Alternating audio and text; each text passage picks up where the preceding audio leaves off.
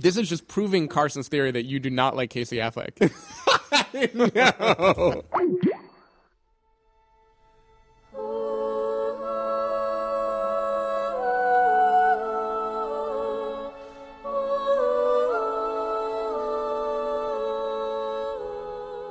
Hello, everybody, and welcome to the Spoiler Warning Podcast. This is review number 433 with a review of Manchester by the Sea. I'm Christopher Schnese. And I'm Stephen Miller. And for joining us for the first time, the Spoiler Warning Podcast is a weekly film review program. Each week in the show, we're going to dive in, debate, discuss, and argue over the latest film releases coming to a theater near you. Stephen, how are you doing this fine evening? Doing good. Feeling good. I, I was telling you already, this is one of those nights where I'm starting to question the wisdom of us recording instantly after watching a film because uh, it turns out, unlike Doctor Strange or Arrival, a kind of heartfelt family drama maybe is the sort of thing that is uh, tough to wrap your mind around when you've been through a fairly emotional experience for the last few hours. So, so let me ask you this too, because it, it is an interesting thing, and I, I, know you know as we've we've mentioned, the, the film kind of determines whether or not that seems like an exciting thing, but sitting through a film like this, knowing that you're about to speak about it, following the film does it force you to think more during the film as opposed to just watch? A like, little bit. Because I definitely felt myself during the course of this film like already analyzing it in yes. a in a more than normal way. Um, I, I, I, resisted the urge, but I, I felt it a few times. Like the, there was one moment when I uh, I was thinking this reminds me of a song and I knew it wasn't going to be like interesting. Like I knew I knew there wasn't going to be anything there, but yeah. I had to figure out what it reminded me of. So I, I, like I remember there was at least one scene where I was just racking my head about what are the themes that I feel like I'm pulling from this. But I think I pulled out of it. I think nice. I I don't let it get to me too much. Yeah, I uh, I don't want to say it was getting to me, but I definitely felt like. Hmm, how do I address this aspect of it, or how do I think about this, or what do I want to say about this? Um, and then I started to get into my head about the like, oh, I wonder what Stephen's thinking, and then like, yeah. I kind of I, I, went down a deep dark hole of. Uh, I'm, I'm going to admit I thought a little bit about your family history while I was watching the movie. Like, how is Chris going to respond to this? I, at this point, I don't even know whether you're making a joke or you're being serious. Not not family history, but I was like, all right, but um, the the Chris who like listened to punk, like like pop punk, was he lashing out up against something? Is he going to relate to the? Uh... Oh, the kid. yeah, relate to the kid. oh, yeah. Well, I mean, we're here and we're going to talk about it, so we're going to find out for sure. Um, so yeah, let's go ahead and just get started with this episode. We're going to play the trailer for Manchester by the Sea, and then we're going to come back and give you a review. If you could take one guy to an island with you and you knew you'd be safe because he was the best man, he was going to keep you happy, if it was between me and your father, who would you take? My daddy. I think you're wrong about that. Hello, this is Lee. What happened to my brother? So that's Lee Lee Chandler.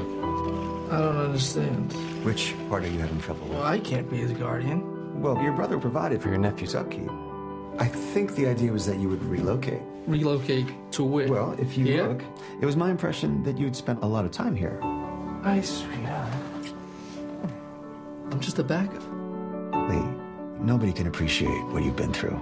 And if you really feel you can't take this on, you know, that's your right.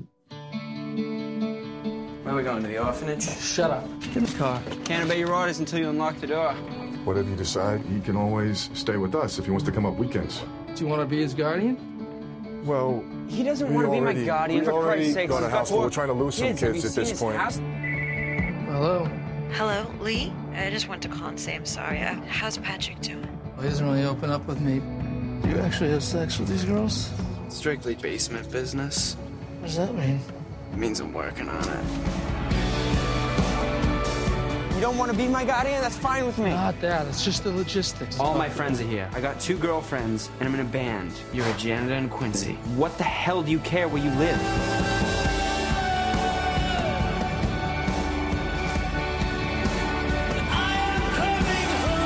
I've said a lot of terrible things to you. My heart was broken, and I know yours is broken too. No, you don't understand. There's nothing That's there. Not true.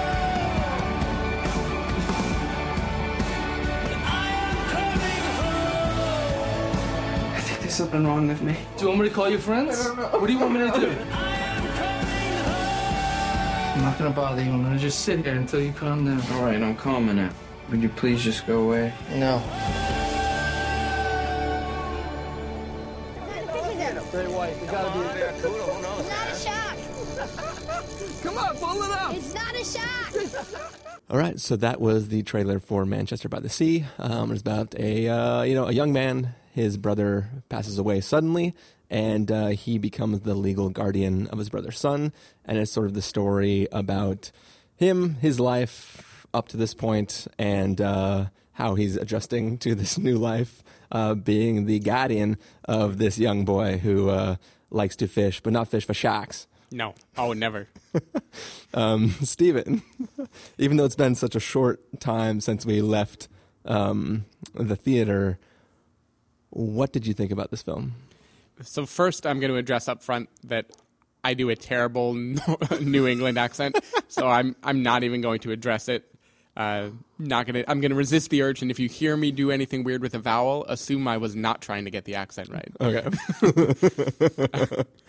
with, with that out of the way, so so there was a bit of dread I had going into this film, and it's because this. Every year there's a good number of quote very good movies, right? Like films that have gotten critical acclaim that seem to be pretty universally loved. But I don't remember an a film this small being so like you it, this film was everywhere like leading up to this i feel like i saw the trailer 20 times i saw billboards for it i saw people talking about it who would normally be talking about a small heartfelt movie and i was af- i was afraid that no film could bear the weight of all of that praise right Yeah. So where I mean, because we see a majority of our films at the Alamo Drafthouse. Yeah. This was a Drafthouse recommends picture. Yeah. Um, so we have been seeing the trailer a lot there in that context. Um, I feel like I have not seen these. I mean, we're like we're we're both in the Bay Area. I feel like I have not seen a single billboard for this film. Well, like like, uh, like on the internet, I feel like I've seen the banner. billboards on the internet. No, I, I think I've seen banner ads for Manchester by the Sea. I feel like the AV Club gave it a glowing review, and I saw lots of people talking about it. Just people I know who don't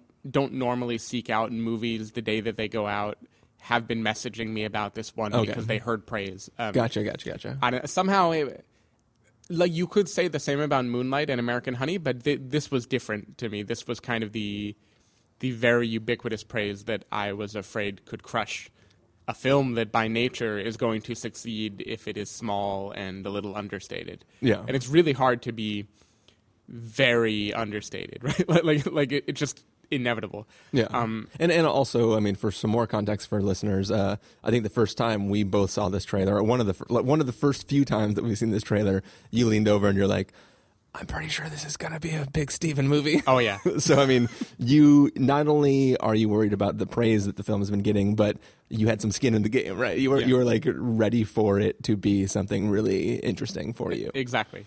Um, and I think on a whole, the film delivered very, very well. Um, I I don't want that to sound like damning with faint praise or anything. Uh, I'm just trying to measure measure my words. I think I think this is a a lovely film. I think it's a very a very nice understated movie that knows exactly what it wants to say, what story it wants to tell.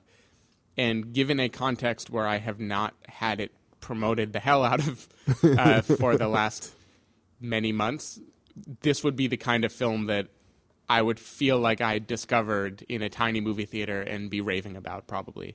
Um, so I'm only measuring my words because this is not a big dramatic movie. This is not Short Term 12. Like Short Term 12 is a movie that I think you could be told that it is a very powerful dramatic film and that wouldn't change how powerful and dramatic it feels because that is a movie with big arcs and big emotions and very little by way of understated performances. Yeah. This is a film that it has it, it has those big moments and I think it nails them wonderfully. I would I would not want any more of them than it had. But so much of the movie is kind of about a character study in two people who it, it'd be cliched to say they don't know how to talk about their feelings. I think they are just approaching feelings in a certain way. Like there's a certain archetype of person where they they recognize that a bad thing has happened, and they don't think that dwelling on this bad thing tearfully is going to help anything, so they retreat into a kind of quiet, sarcastic way of dealing with this issue. And a lot of the movie is about letting these characters play out, like letting the quiet moments be quiet, letting things be awkward, letting them be driving in a car or just talking about daily life or laughing about something that feels like it would not be okay to laugh about shortly after tragedy. And and I think that's what the movie is really getting at is kind of the the the fact that life still goes on in the same kind of banal everyday way even after the most tragic moments have happened. And like there's a lot of tragedy in this movie. Yeah. Um but, but so I'm just kind of trying to wrap my head around what feelings it left me with because I I feel like the the big tearful moments in this movie are not the point of the movie. They are the context for the movie. And the point of the movie is the kind of quiet understanding and slow relationship forming that the characters are building in their new life after all the tragedy. And that like that's just such an understated goal. I don't I don't know the right way to praise it basically. I, I believed the characters very much. It it just was more quiet than profound to me, I guess. Yeah, so I would have to agree with your last statement. And I feel like I know exactly the emotion this film left, with me, left me with, and that is that this is not a good movie. Really? Oh, um, I actually, I mean, maybe disliked is not the proper word, but I thought this was an extremely lackluster film, um, which surprised me. In a, like, I was ready to go into this film and really enjoy it.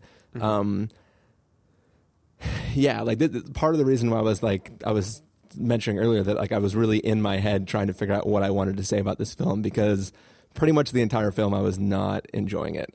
Um, there is some level to which moments could have bits of humor, um, but like even yeah, I don't know. I'm still trying to piece together my thoughts. Like basically, they for me the the the editing did not add anything at all. Like the bouncing back and forth and like delaying bits of information till later didn't feel like the payoff was worth worth what we were getting. And like the the moments of tragedy that the film portrays are like unnecessarily heavy and the the situations themselves I don't feel I mean it would sound weird for me to say they don't add to the character because the character is just that. Like it, it feels a very like you know, some people complained about um, what was the uh, driver, right?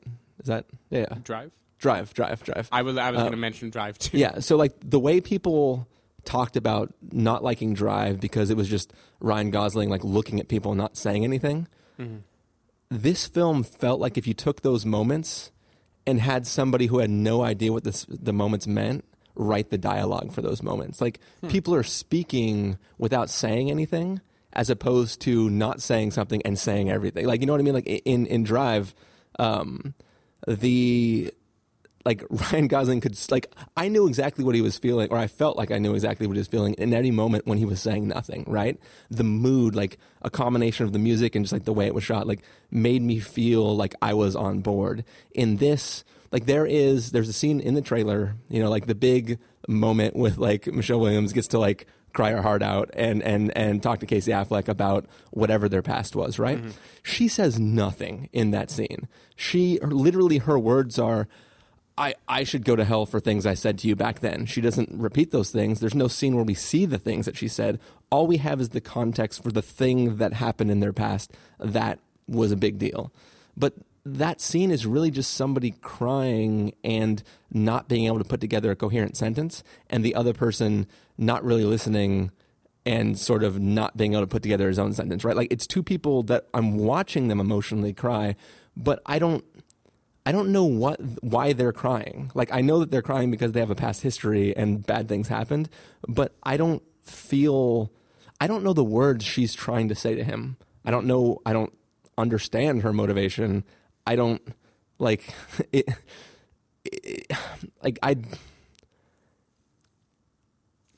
So, uh, so that scene in particular kind of surprises me actually, because one one thing I would say, and maybe this is part of the the overexposure that I felt, is this is a movie where the trailer somehow manages to show a little bit of every scene in the movie. Yeah. um, to its detriment, I think. Like there, there are some moments that would have been maybe very, very, very nice and surprising if not for the fact that the trailer had decided to throw them all with the soundtrack underneath them. Yeah. Um, but I thought the Michelle Williams scene in particular that you're referring to, I thought that was a very, very good scene in the movie, and I was dreading that scene from the trailer because it it sounded like, first of all, it just sounded like it was going to be people acting the shit out of the scene, right? Like acting, acting. This is going to be the thing that could get you know Yeah, it, it's, supporting it's the scene they're going to play if they're nominated for something when their name is read Right. for who is nominated for the category. Right, and to me, what was so pleasantly surprising, I don't, I don't want to say pleasant. It's a difficult scene. Yeah. But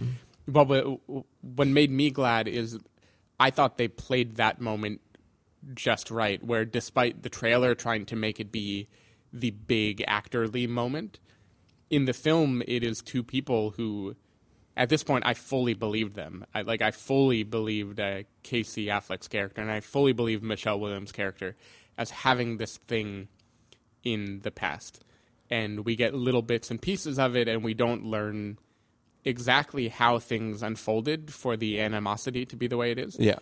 But I thought that scene spoke volumes about the the kind of fragile way they left each other and the way things were said that couldn't be unsaid and like the feeling of seeing that person in the future and wanting to somehow negate everything bad that had happened before and not knowing how to do it. But, but see, here's the problem though: is like of all the scenes in the film, that was the scene where I most identify with Casey Affleck's character. Like 100, percent I am totally on board with like where he is in that scene. Like it's it's the one time that the filmmakers had the option to just like phone it in and I'm already on board, but somehow it still didn't work for me. I think it's mm-hmm. just because of everything that leads up to it. Like there are scenes where it's like this is the thing scene that has to happen because that's the story we're trying to tell, right? None of these like the uh, we all have we've all, we've all been in a scenario where like something happens and we should break down but we don't and then at the most random moment later on we have a breakdown like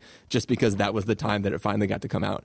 Like when that happens in this film, also in the trailer, we like w- I sh- sorry. To be not gonna- fair, I don't know which of those scenes was in the trailer. it, it's it's it's the scene in the trailer when he's like he's like you want me to call your friends you want me to call your Oh, friends oh, like, oh, okay, that yeah. scene right like in, in that scene that's just happening because that's the trope of that happening to me right like that's what it feels like it's we're watching a series of these events that like sort of happen in this type of film but i feel that this is this entire film is a series of events that happen in this type of film not a a really strong narrative arc that that like so the basic premise from the trailer as described earlier is a person who has his own life that's not particularly great life is suddenly thrust in a situation where he has to be the the parental figure for somebody who though he has had a good relationship growing up with um, being his uncle um, he is not prepared to really like he, he's a man who's not prepared to take care of him. The you know the common trope arc would be that like by the end of the film they love each other and he's like a good father right? Like like i'm not saying this film has to be that but there is no like Casey Affleck is literally at the same exact place he is at the beginning of the film at the end of the film. Spoilers. Like there is no change to the character. So it's a series like it, well, there's there's one really weird scene in the middle where I almost got upset because I was like, "Fuck this movie," and that's the scene. Um, it's the scene where like suddenly things change, right? like he's like, I'm gonna do everything different, um, and I, nobody can see, but I'm doing like the prospector jig. Very important. um, but it's sort of like there's this moment where I'm like, really? I've been sitting here for two hours, and then you're gonna try to like wrap everything up with a bow in five minutes, and then I realized that it was just a weirdly placed to edit this type of scene because it looked as like they were gonna end this movie on a happy note, and I was like, oh, okay, I, I get it. The film's just not over. I was just reading too much into this like one scene where they're looking at a gun case. Um, and like it, it's just like weird that suddenly like I thought that they were going to just go to this full transformation of the characters in literally one scene change, and th- that turned out not to be the case. But like, I don't know. I, I guess following the arc of this film, just with all the cutting back and forth, like I get that there's things where it's like, hey, you're going to be the guardian. Cut to him potentially being not the best father, mm-hmm. right? Or like, it, it, what's even weirder is that scene started as a cut to him being like not the best husband, right? Like, Sure. and, and and really, it's just supposed to show that showed he's irresponsible, right?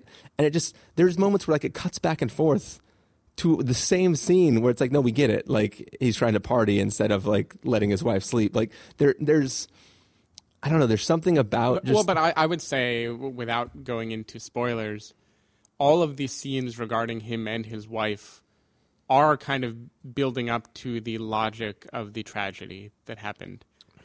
And I would I would say those are him piecing together the different things that led to that occurring. Well, but I, all- I felt like it was doing more than showing him as an irresponsible. But all the things that led to that thing are all part of the same scene. Just because they cut back to it 20 different times doesn't mean it's a separate scene. It's all the same event, right? Mhm. Um, or and if it's not the same event, they sure fucking cut it like it was.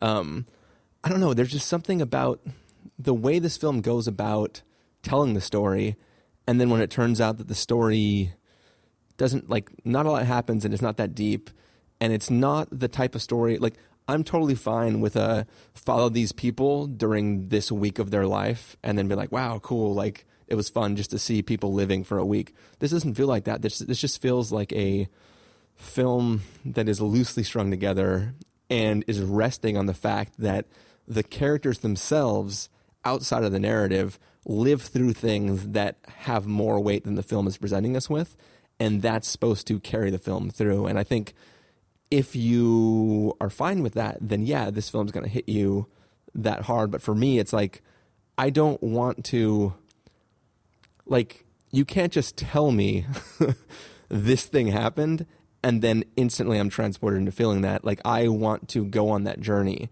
and I want to like I don't know some maybe I was not in the right mood to watch this film maybe there's like a million other factors for it but just something about the film does not work for me on so many levels and it really kind of makes me sad That that's interesting. I, I wish I could find a good a touchstone, like a a film that I feel was similar to this that I know you liked because the, the, this was an understated movie. I'm going to Yeah. say that, and I know understated can be a euphemism for nothing happened.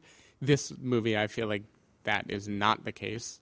Uh, but I but I would say the film is about the telling. It is it is not showing a journey that a character goes on where point B is remarkably different from point A. Yeah. It's using this slice in time to present this character as he is now and present him as he was. And so the, those flashbacks show us the the version of him that was still him. He was still Casey Affleck, right? He was Yeah. still quiet. He still had a lot of these same mannerisms, but there was a a love to it and a kind of like a dry humor to it that was shared by another person. And I think it does a really good job of contrasting that with the version of him that exists later in the film.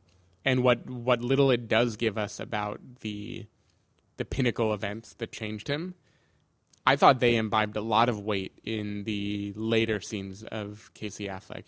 And I know not all the time. Like it isn't like every single moment of his life he's thinking about the tragedies that have happened in the past, right? Yeah. It it just it turned him into a person who is afraid to feel things too strongly. And I think that that But is it- tied it- through in their family in in general is these uh, these people who are generally calm and have a good kind of a good sense of humor and a good kind of self-deprecating streak to them who are guarding something. Well, so so let me ask you this though: do do you think that I remember what I was going to tell you? Uh, no, I don't. Uh, the last thing you said was something about his character and the events. And do you think? Uh, shit. It was your statement about him reacting now based on events in the past. Uh, what did you say? Shit. I was just saying contrast, contrasting the him that exists in the present with those same notes in the past when they when they formed a very different life, even though the components were all there already. Like like the some of the moments that you're remembering, one one in particular, I don't think it's a spoiler to say he and he and a bunch of buddies are over and they're drinking and being very loud. Yeah. And his wife tells them to, you know, shut up and go home and he's kind of an asshole about it, right? But the key moment in that scene is after they all leave, he comes back in the living room and he and his wife both start laughing and she like calls him an asshole. And and that I, I think that moment is a good example of he was still this person. He was still the guy who drank a lot and he was still the guy who was not like the model adult. Yeah. But it but it worked because there was a love there. And I think I, I think that did a good job of subverting the archetype where he's not just this like brooding guy who is incapable of feeling things or the fact that he's quiet or the fact that he's reserved somehow tells the whole story. But, it like- just showed how how that version of him now is diff- used differently than it was back then. But like, so I, I I don't remember the exact thing you said, but I, I, the branching off point was about um, the way he reacts to other people based on his past. And like, there, there's a scene where he is sitting down with a somewhat stranger, like he's aware of who the person is, but like they don't have a relationship, and they're like trying to have this conversation. He's just not really putting forth effort to participate in the conversation, and I don't really feel that like. I don't feel that his past tragedies are necessarily governing that scene, and I don't feel that his current tragedy tragedies are necessarily governing that scene either. I just think it's like I don't really want to be here and participate, and I'm just like I just don't give a shit anymore, and I'm not going to play nice or be fake to facilitate your ease, your being the person he's sitting across from.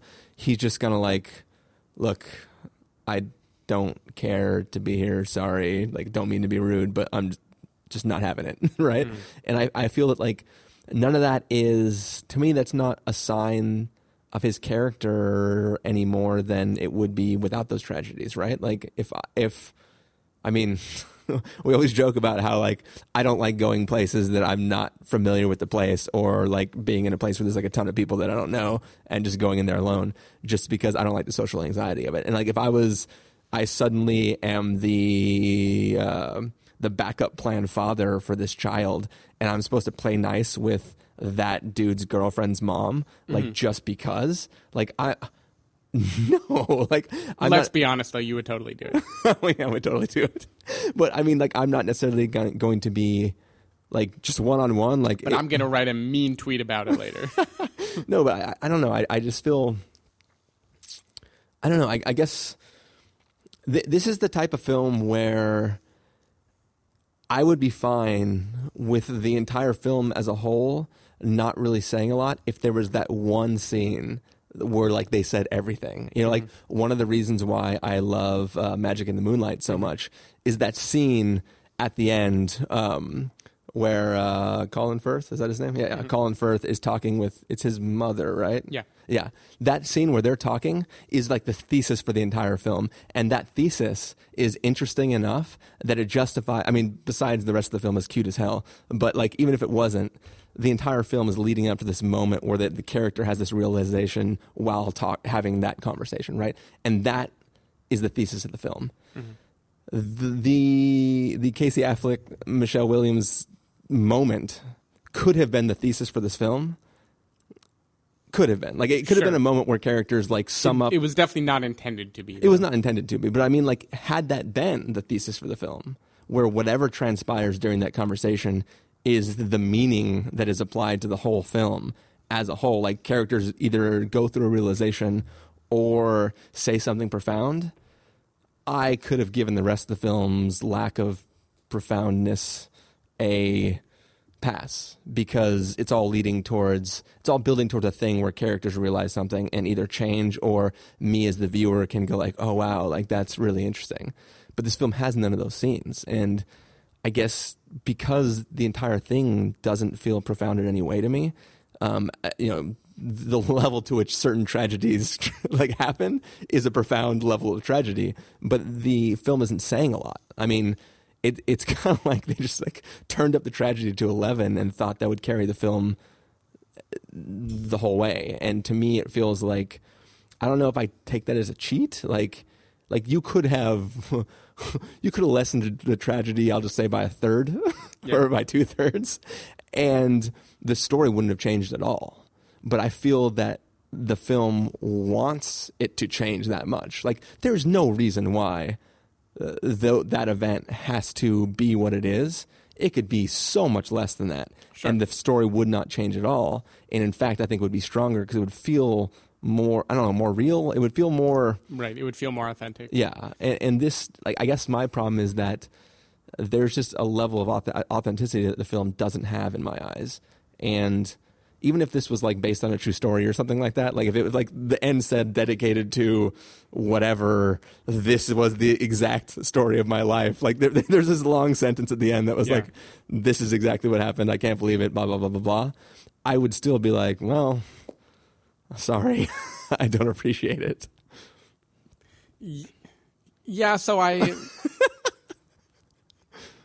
I hear what you're saying about it turning the tragedy up to 11. Yeah. I did one criticism I would have for the film, though to me it is a fairly mild criticism, is the creators did seem to have the kind of Job complex where they were like, let's throw everything Yeah. at this person. And I don't think that was necessary. I completely agree with you. It could have been the tragedy could have been cut by a third, Yeah. um, and not lost anything. But I also didn't because the film did not hang around that moment. To to me, that was not what the movie was about. Was the details of his tragedy. I don't mind that it went there. Like Yeah. tragedies are random, and the likelihood of it being random at this scale is not much lower than the likelihood of it being random at a smaller scale than that. And this one happens to bring up other aspects of potential, you know, feelings of blame or feelings of unresolved yearning or the desire to change things. And I, I thought it I thought it worked fine, but it, it worked fine as a dramatic a dramatic device. Well, and that's what it was. It just didn't bother me because the film is not about that moment. So let, let's play a little game here, just for fun. Um, I'm going to throw in another wild left field film comparison, um, ju- just for the sh- the sake of shaking things up. Um, let's throw in the judge, right? Okay.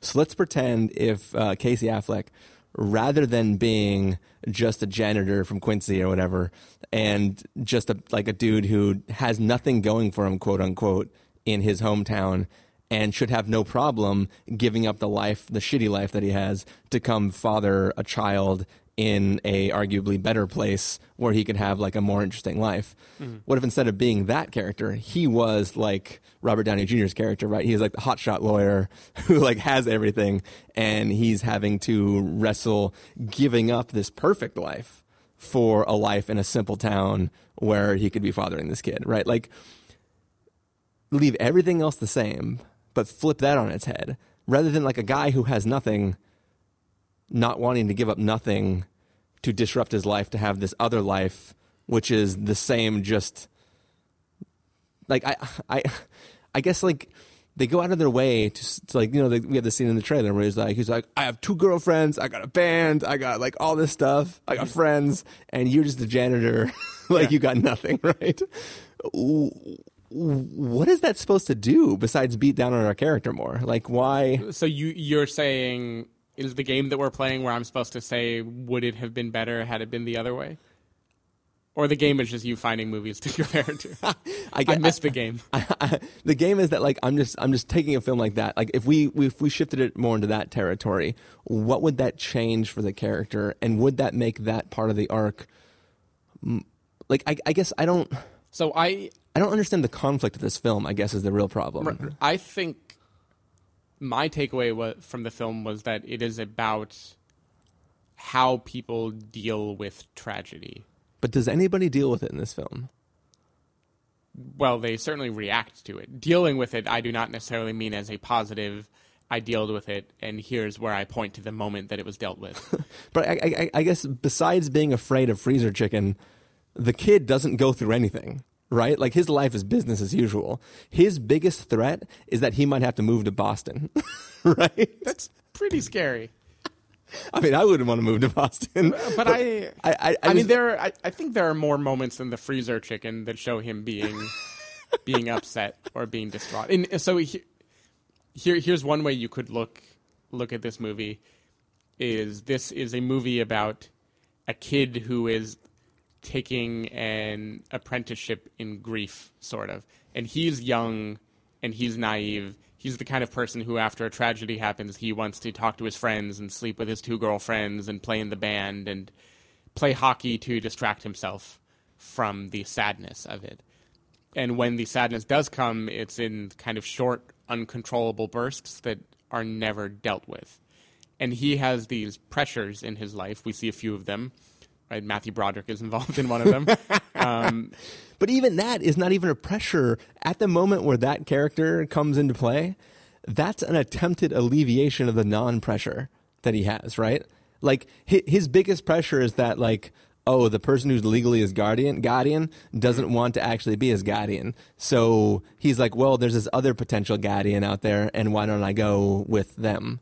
Like the it I mean, I just feel like the first time we meet uh, teenage Patrick, before he has learned the news of what happened, he is getting in a senseless hockey fight. well, in all fairness, he got checked against the boards and he's like, fuck that guy, I'm gonna check him back. Okay, I, I feel like I feel like there was a recurring thread in this movie that the men the that- people in this family Yeah. like to get in that, fights. that the men the men in this family feel anger in very short uncontrollable bursts you know they they build things up into a pressure cooker and then they lash out and in my mind this kid was definitely a portrayal of he he is uh, Sutter from the Spectacular now if he had a more aggressive uh, aggressive streak rather than a people pleasing streak. He's a person who has pressures and a history, and he is trying to figure out who he is amidst all of this thing. And his mother isn't there, and he's just lost his father. the the women in his life are routinely a mess, basically, and his uncle is screwed up, and he doesn't know who he is, and he's steering very far into this other direction where he's going to be the sociable one and he's going to be he's going to be darkly funny but when you actually see him relating to people it it misses right like he he isn't really relating to the girls in his life or the friends in his life he's like he's off somehow like but, but, he, he's- but he likes Star aiming- Trek. I feel like he he's cultivating a thing that he wants to be, and he's aiming it towards people. Like he isn't Casey Affleck who faces forty five degrees away from them. Like he aims it like ten degrees away from them. Like he's still talking to them, but he's off somehow. And I feel like there is an alternate reality for him where he becomes Casey Affleck. Like th- like he breaks at some point. He has all these things that build on, and right now he's still a teenager. He's still young. He doesn't know what he's doing. And Casey Affleck is the version that has broken. And granted, Casey Affleck has lived through things that hopefully this child will not have to live through. Yeah. But in my mind, the parallels there were very interesting, and I think probably because I I felt more um more small disturbed moments from the kids performance. I i saw this as people someone trying to learn how to cope. And kind of him and casey affleck have alternate ways of doing it where casey affleck is silent and he doesn't want to pretend to talk to anybody. He he's not going to say anything right? He learns about his brother's death and he's like all right this is what i do okay all right okay i'm going to have to get off work I, I, so so there, there, sorry, I don't I don't mean to interrupt you, but like there's a strange context for the tragedies of both characters. So, um, contextually, Casey Affleck has sort of removed himself from everyone. Like every time somebody encounters him in the story, they're like, is that is that Lee whatever? And I think there's some aspect we don't know about, right? Because people have a negative view of him. Yeah, yeah, but but there is like everybody knows of him as that guy, like right? Everybody's like, oh, this guy, and he is clearly moved to Boston because he wants to be removed from the people that are aware of him and his history. Right. Um, so he has been through things that like his brother dying is sort of like contextually there's like kind of like okay like like I've been through so much that this is just another thing to go through. He's sort of like I'm not saying that like the the death of his brother is is not tragic, but it's a thing that like he's already at a state for which individual tragedies maybe have less of an impact. And then the son, uh, th- his brother's son, who he is becoming the guardian over, contextually for him, this while the the the passing away of his father is sudden, it's not a surprise. Like he has a condition for which he is constantly being hospitalized. For where, for which like people know he will be dying at any moment. So like even even every and everybody around knows that that's the case. So in the opening scene where where Casey Affleck shows up to the hockey rink, everybody's like, "Oh shit, he's here. That means the fathers must be in the hospital again." Um, and I feel like he is sort of going through this all the time, and it, it's I mean it's it's weird to say it in this way, but there's sort of like a, a crying wolf thing going on, right? Where it's like the father has almost died so many times that like him dying now is sort of expected and not super it's not the same thing as him randomly being hit by a bus or something, right? Like the, he has a condition that will likely kill him soon, and he just happened to die this time. And I feel like th- I, I just assume that the child was prepared for this on some level. And while it's still really hard to go through and it's still scary, I think that like the the narr- the narrative did its best job to soften the blow for him, right? I don't know. Yeah, it. I I don't mean to say that I think he is handling this badly. I think in general he he is about as good as one can expect from a tragedy like this. Yeah. Like I, I don't think the film is beating up on him at all, but I, th- I I'm just trying to say though those moments where we see him freak out, you know, there's the freezer chicken, but there are also the the mood swings. Right, there's the the night when he just wants to talk to friends and hang out and everything is fine, and then there are the nights when he doesn't want to talk to anyone. Yeah. Um, that is a character that the fact that he's seen this coming, I think it changes the nature of the tragedy, but it it informs who he is also. He has had years of mom is out of the picture. Hopefully that's not a big spoiler. She has presumably done some very disappointing things that we don't get to fully know about. Yeah. Um, dad could die at any time Yeah. and there is no one else, right? There is a coach, which is kind of right the cliche of who the adult figure would have been, but Yeah. the coach seems to be a fairly mild adult figure. And otherwise, it is him, and so he's building this life for himself, trying to not need any of those things. I, I just feel like the the movie does a good job of watching little holes get punctured in that, and it's fine. Like holes get punctured in every version of you, but I I thought putting him up with Casey Affleck, who is a person who is very clearly suffered a tragedy. And remember, his brother is involved in that too. His brother was the lifeline, like the thing that, in a very real sense, forced him to keep his life together Yeah. and to get back on his feet. And so I I think they're both experiencing a world without a lifeline now. And that doesn't mean it's a horrible tragedy where they spiral, but it is a coming of age in that sense where they're both being untethered now. No one else is watching out for them. Yeah. And and the kid was there. I think that's also another subtext. A lot of the bad things that happen in uh, in Lee's past, uh, the young Patrick Yeah. is around. Like he he's observed his uncle, and I I don't know. I th- I thought their dynamic played very nicely off each other as two people's different reactions to having no one. One is to go outward in a very superficial way, and another is Yeah. to go inward in a damaging way. And, and, and I'm fully willing to admit that, like, maybe I just didn't get the movie, right? um, but yeah, I just Stick to your Westworld. you, you don't care about multiple timelines there, apparently. um, This is just proving Carson's theory that you do not like Casey Affleck. no. Oh, I should have just pretended like I love this movie. Um, no, there's got to be a Casey Affleck movie that I really like. Eventually.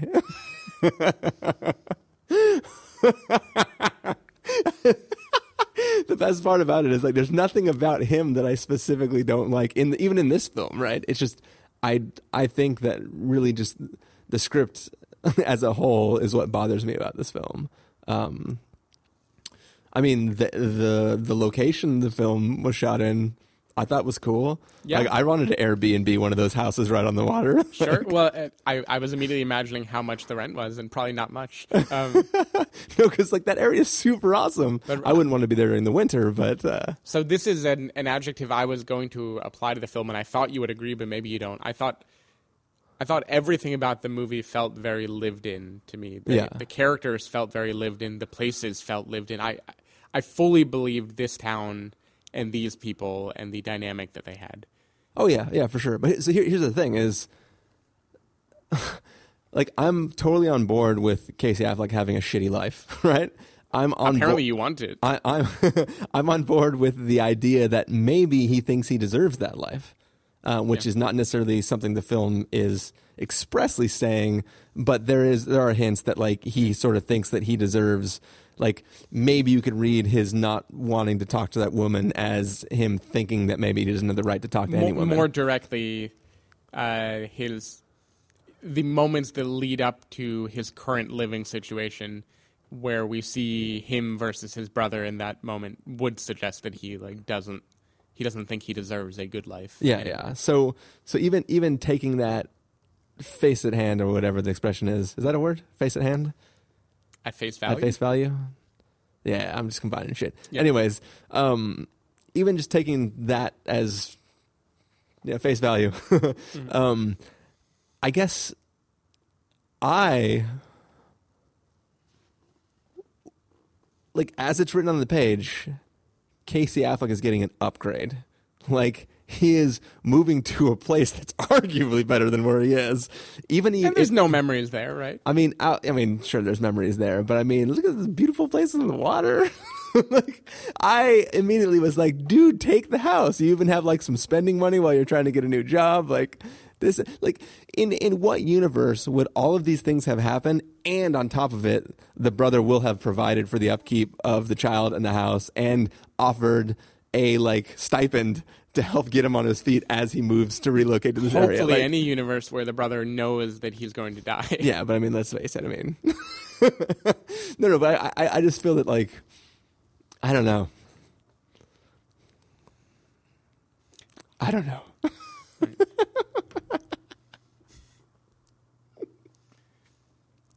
in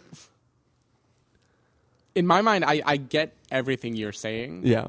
It just worked for me. It isn't even in spite of those things. Those things worked for me. Yeah. And I think it's only because I thought I thought the characters involved were interesting enough and it it wasn't like there is a form of very actorly acting where it's like uh, how should I even say it? It's like being exaggeratedly understated, right? Where it's like a a rate a you're you're like it's a contest to see who can be the most understated. Like I can give a performance where I don't even move, right? I'm gonna be so deep, and and that is almost like the new actorly way of giving a line, not the melodramatic reading, but the like the character who's just kind of wistfully saying something. Um, and I thought this movie walked that line well. I did not get the the Ryan Gosling and Drive vibes from his character. I thought there was more than enough emotion in what he did and in his response to things and the way that it uses flashbacks to remind us that he has once been a person who had more vivid responses to things. That all worked for me completely well. So just watching them go through life and just explore the the banality of grief, right? Like you have to find a plot of land and you have to find a way to bury the person and you have to figure out what to do with all the stuff and there's a boat but the motor isn't working and that was all very No, that, that very stuff, good to me. That, that stuff that. rang perfectly true to me. Like the inconvenience of dealing with tra- tragedy Mm-hmm. was a huge. I mean, I was talking. To, I was talking today with someone at the office, and they asked me if I liked Christmas, and I was like, eh, not particularly. Mm-hmm. And they're like, you seem sort of like a bah humbug person to me, and I was like, no, it's not about being bah humbug. It's just that like anything that requires life to stop so you can participate in this like holiday is inherently stressful because like life doesn't stop to participate in holidays. Like hmm. it just happens to exist on a day that normal life would be going on. So it's like I'm to- I totally buy into the status of like when tragedy hits, it's never a good time.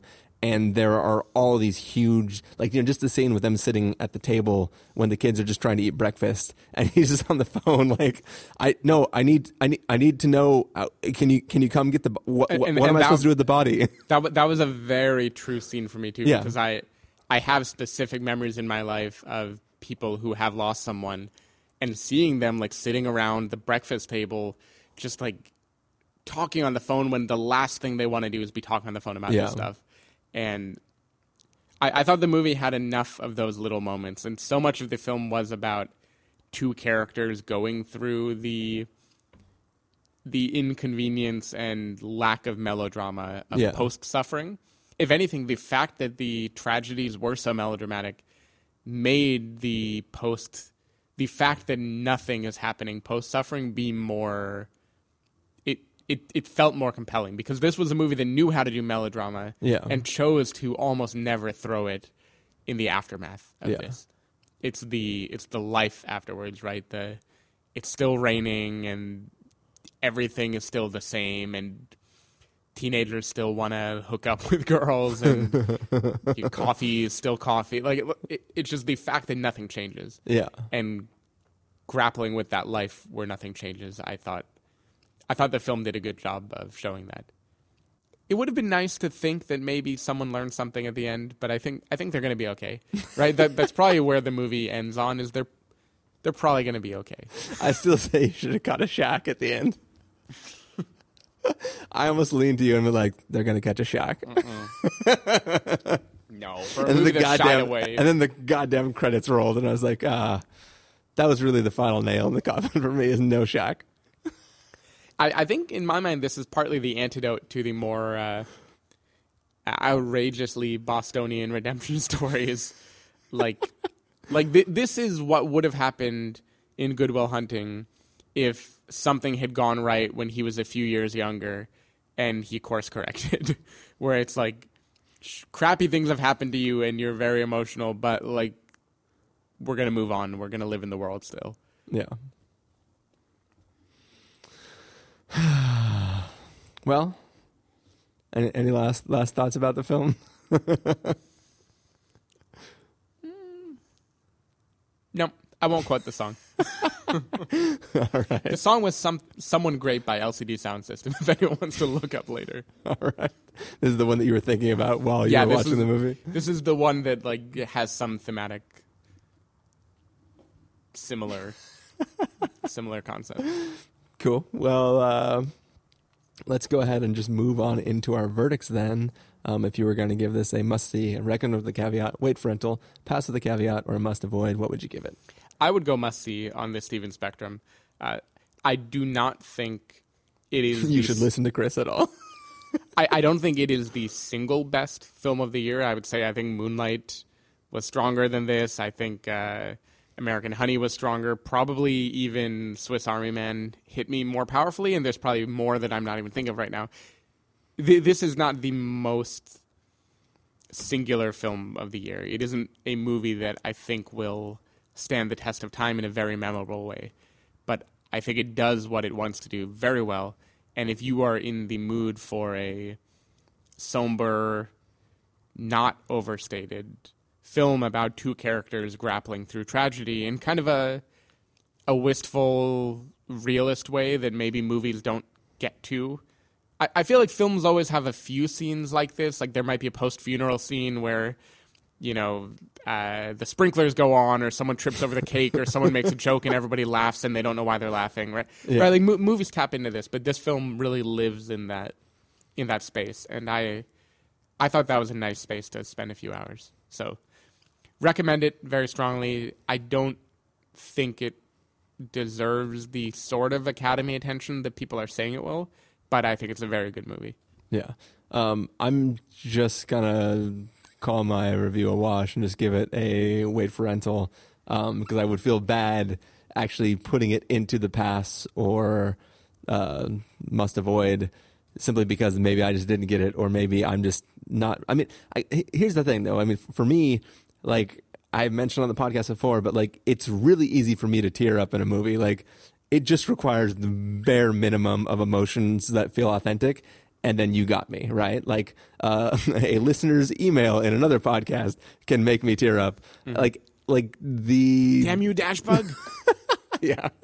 yeah every time it's an email it says how bad we are um, but no like little little things make me tear up all the time. Even in a movie that has been totally normal just some random moment will just get me for n- reasons that i cannot explain. I cried through the entire swiss army man pretty much. And it's like this film i did not even come close to tearing up at all. And that for me says like boats load of uh, about the the narrative and like the authenticity of this film. And yes, that, that's just me. But I feel that like for somebody who emotionally gets wrapped up in things very easily, to not get emotionally wrapped up in this film, especially when the stakes are pretty damn high, um, it just it I can't explain it other than to say that like that's just the way I felt, and that because of that, I'm like it's hard for me to praise this film because just on paper it should have made me tear up multiple times, but instead I just watched it and wondered what I was going to say about it when it came time to review it because it wasn't hitting me the way that it should be. So I a kind of related counter note. I I didn't tear up in the big dramatic points of the film, but I did find myself holding back tears in completely ordinary shots of just the town the day after or them walking around. Yeah. And I don't know if that says something about the movie and the kind of the vibe that it sets where it is the fact that life goes on and the so much that's left unsaid just from looking at this town and imagining being in there and imagining how the people must feel around him. It, it was the things, the times when it wasn't doing anything that made me feel most emotional, and Yeah. I would I would call that a virtue. But it also means that the script did not necessarily hit the beats that it was maybe going for. Yeah.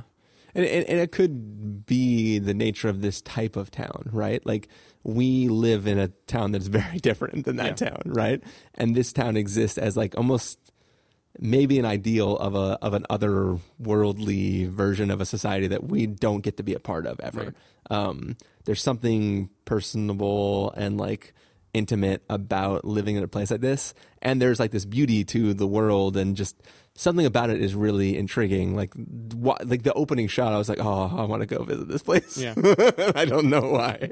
Um, so yes, the question is whether those moments that made you feel that way you could see contextually dis- disassociated from the film and just see this serene shot with like the right music behind it and then would it express that same feeling or did it need the rest of the film to accomplish that I think it needed the rest of the film for me gotcha but it, it was because they were the pauses after the dramatic moments. Yeah. And the the way they paused was done perfect, about as close to perfectly as I could get. Like it, it left me the right amount of breathing room to Gotcha. to mull over those things.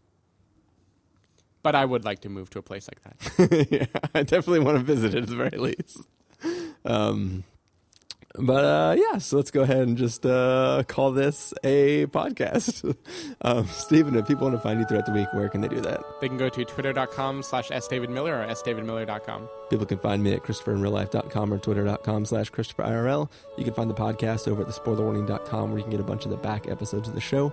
If you want to know when the episodes go live, you can follow us at twitter.com slash spoiler warning or like us at facebook.com slash the spoiler warning. If you want to get a hold of us directly, you can send an email to fans at thespoilerwarning.com or use the contact form on our site. Music for this episode will come from the soundtrack to Manchester by the Sea. so hopefully you're enjoying that. Um, yeah, I have no idea what's coming up on the docket of things that we're going to be reviewing, um, but we will have more reviews coming for you in the near future. Um, so, yeah, thank you for joining me, Stephen. Thanks for having me. Thank you guys all for listening. We will speak at you next time.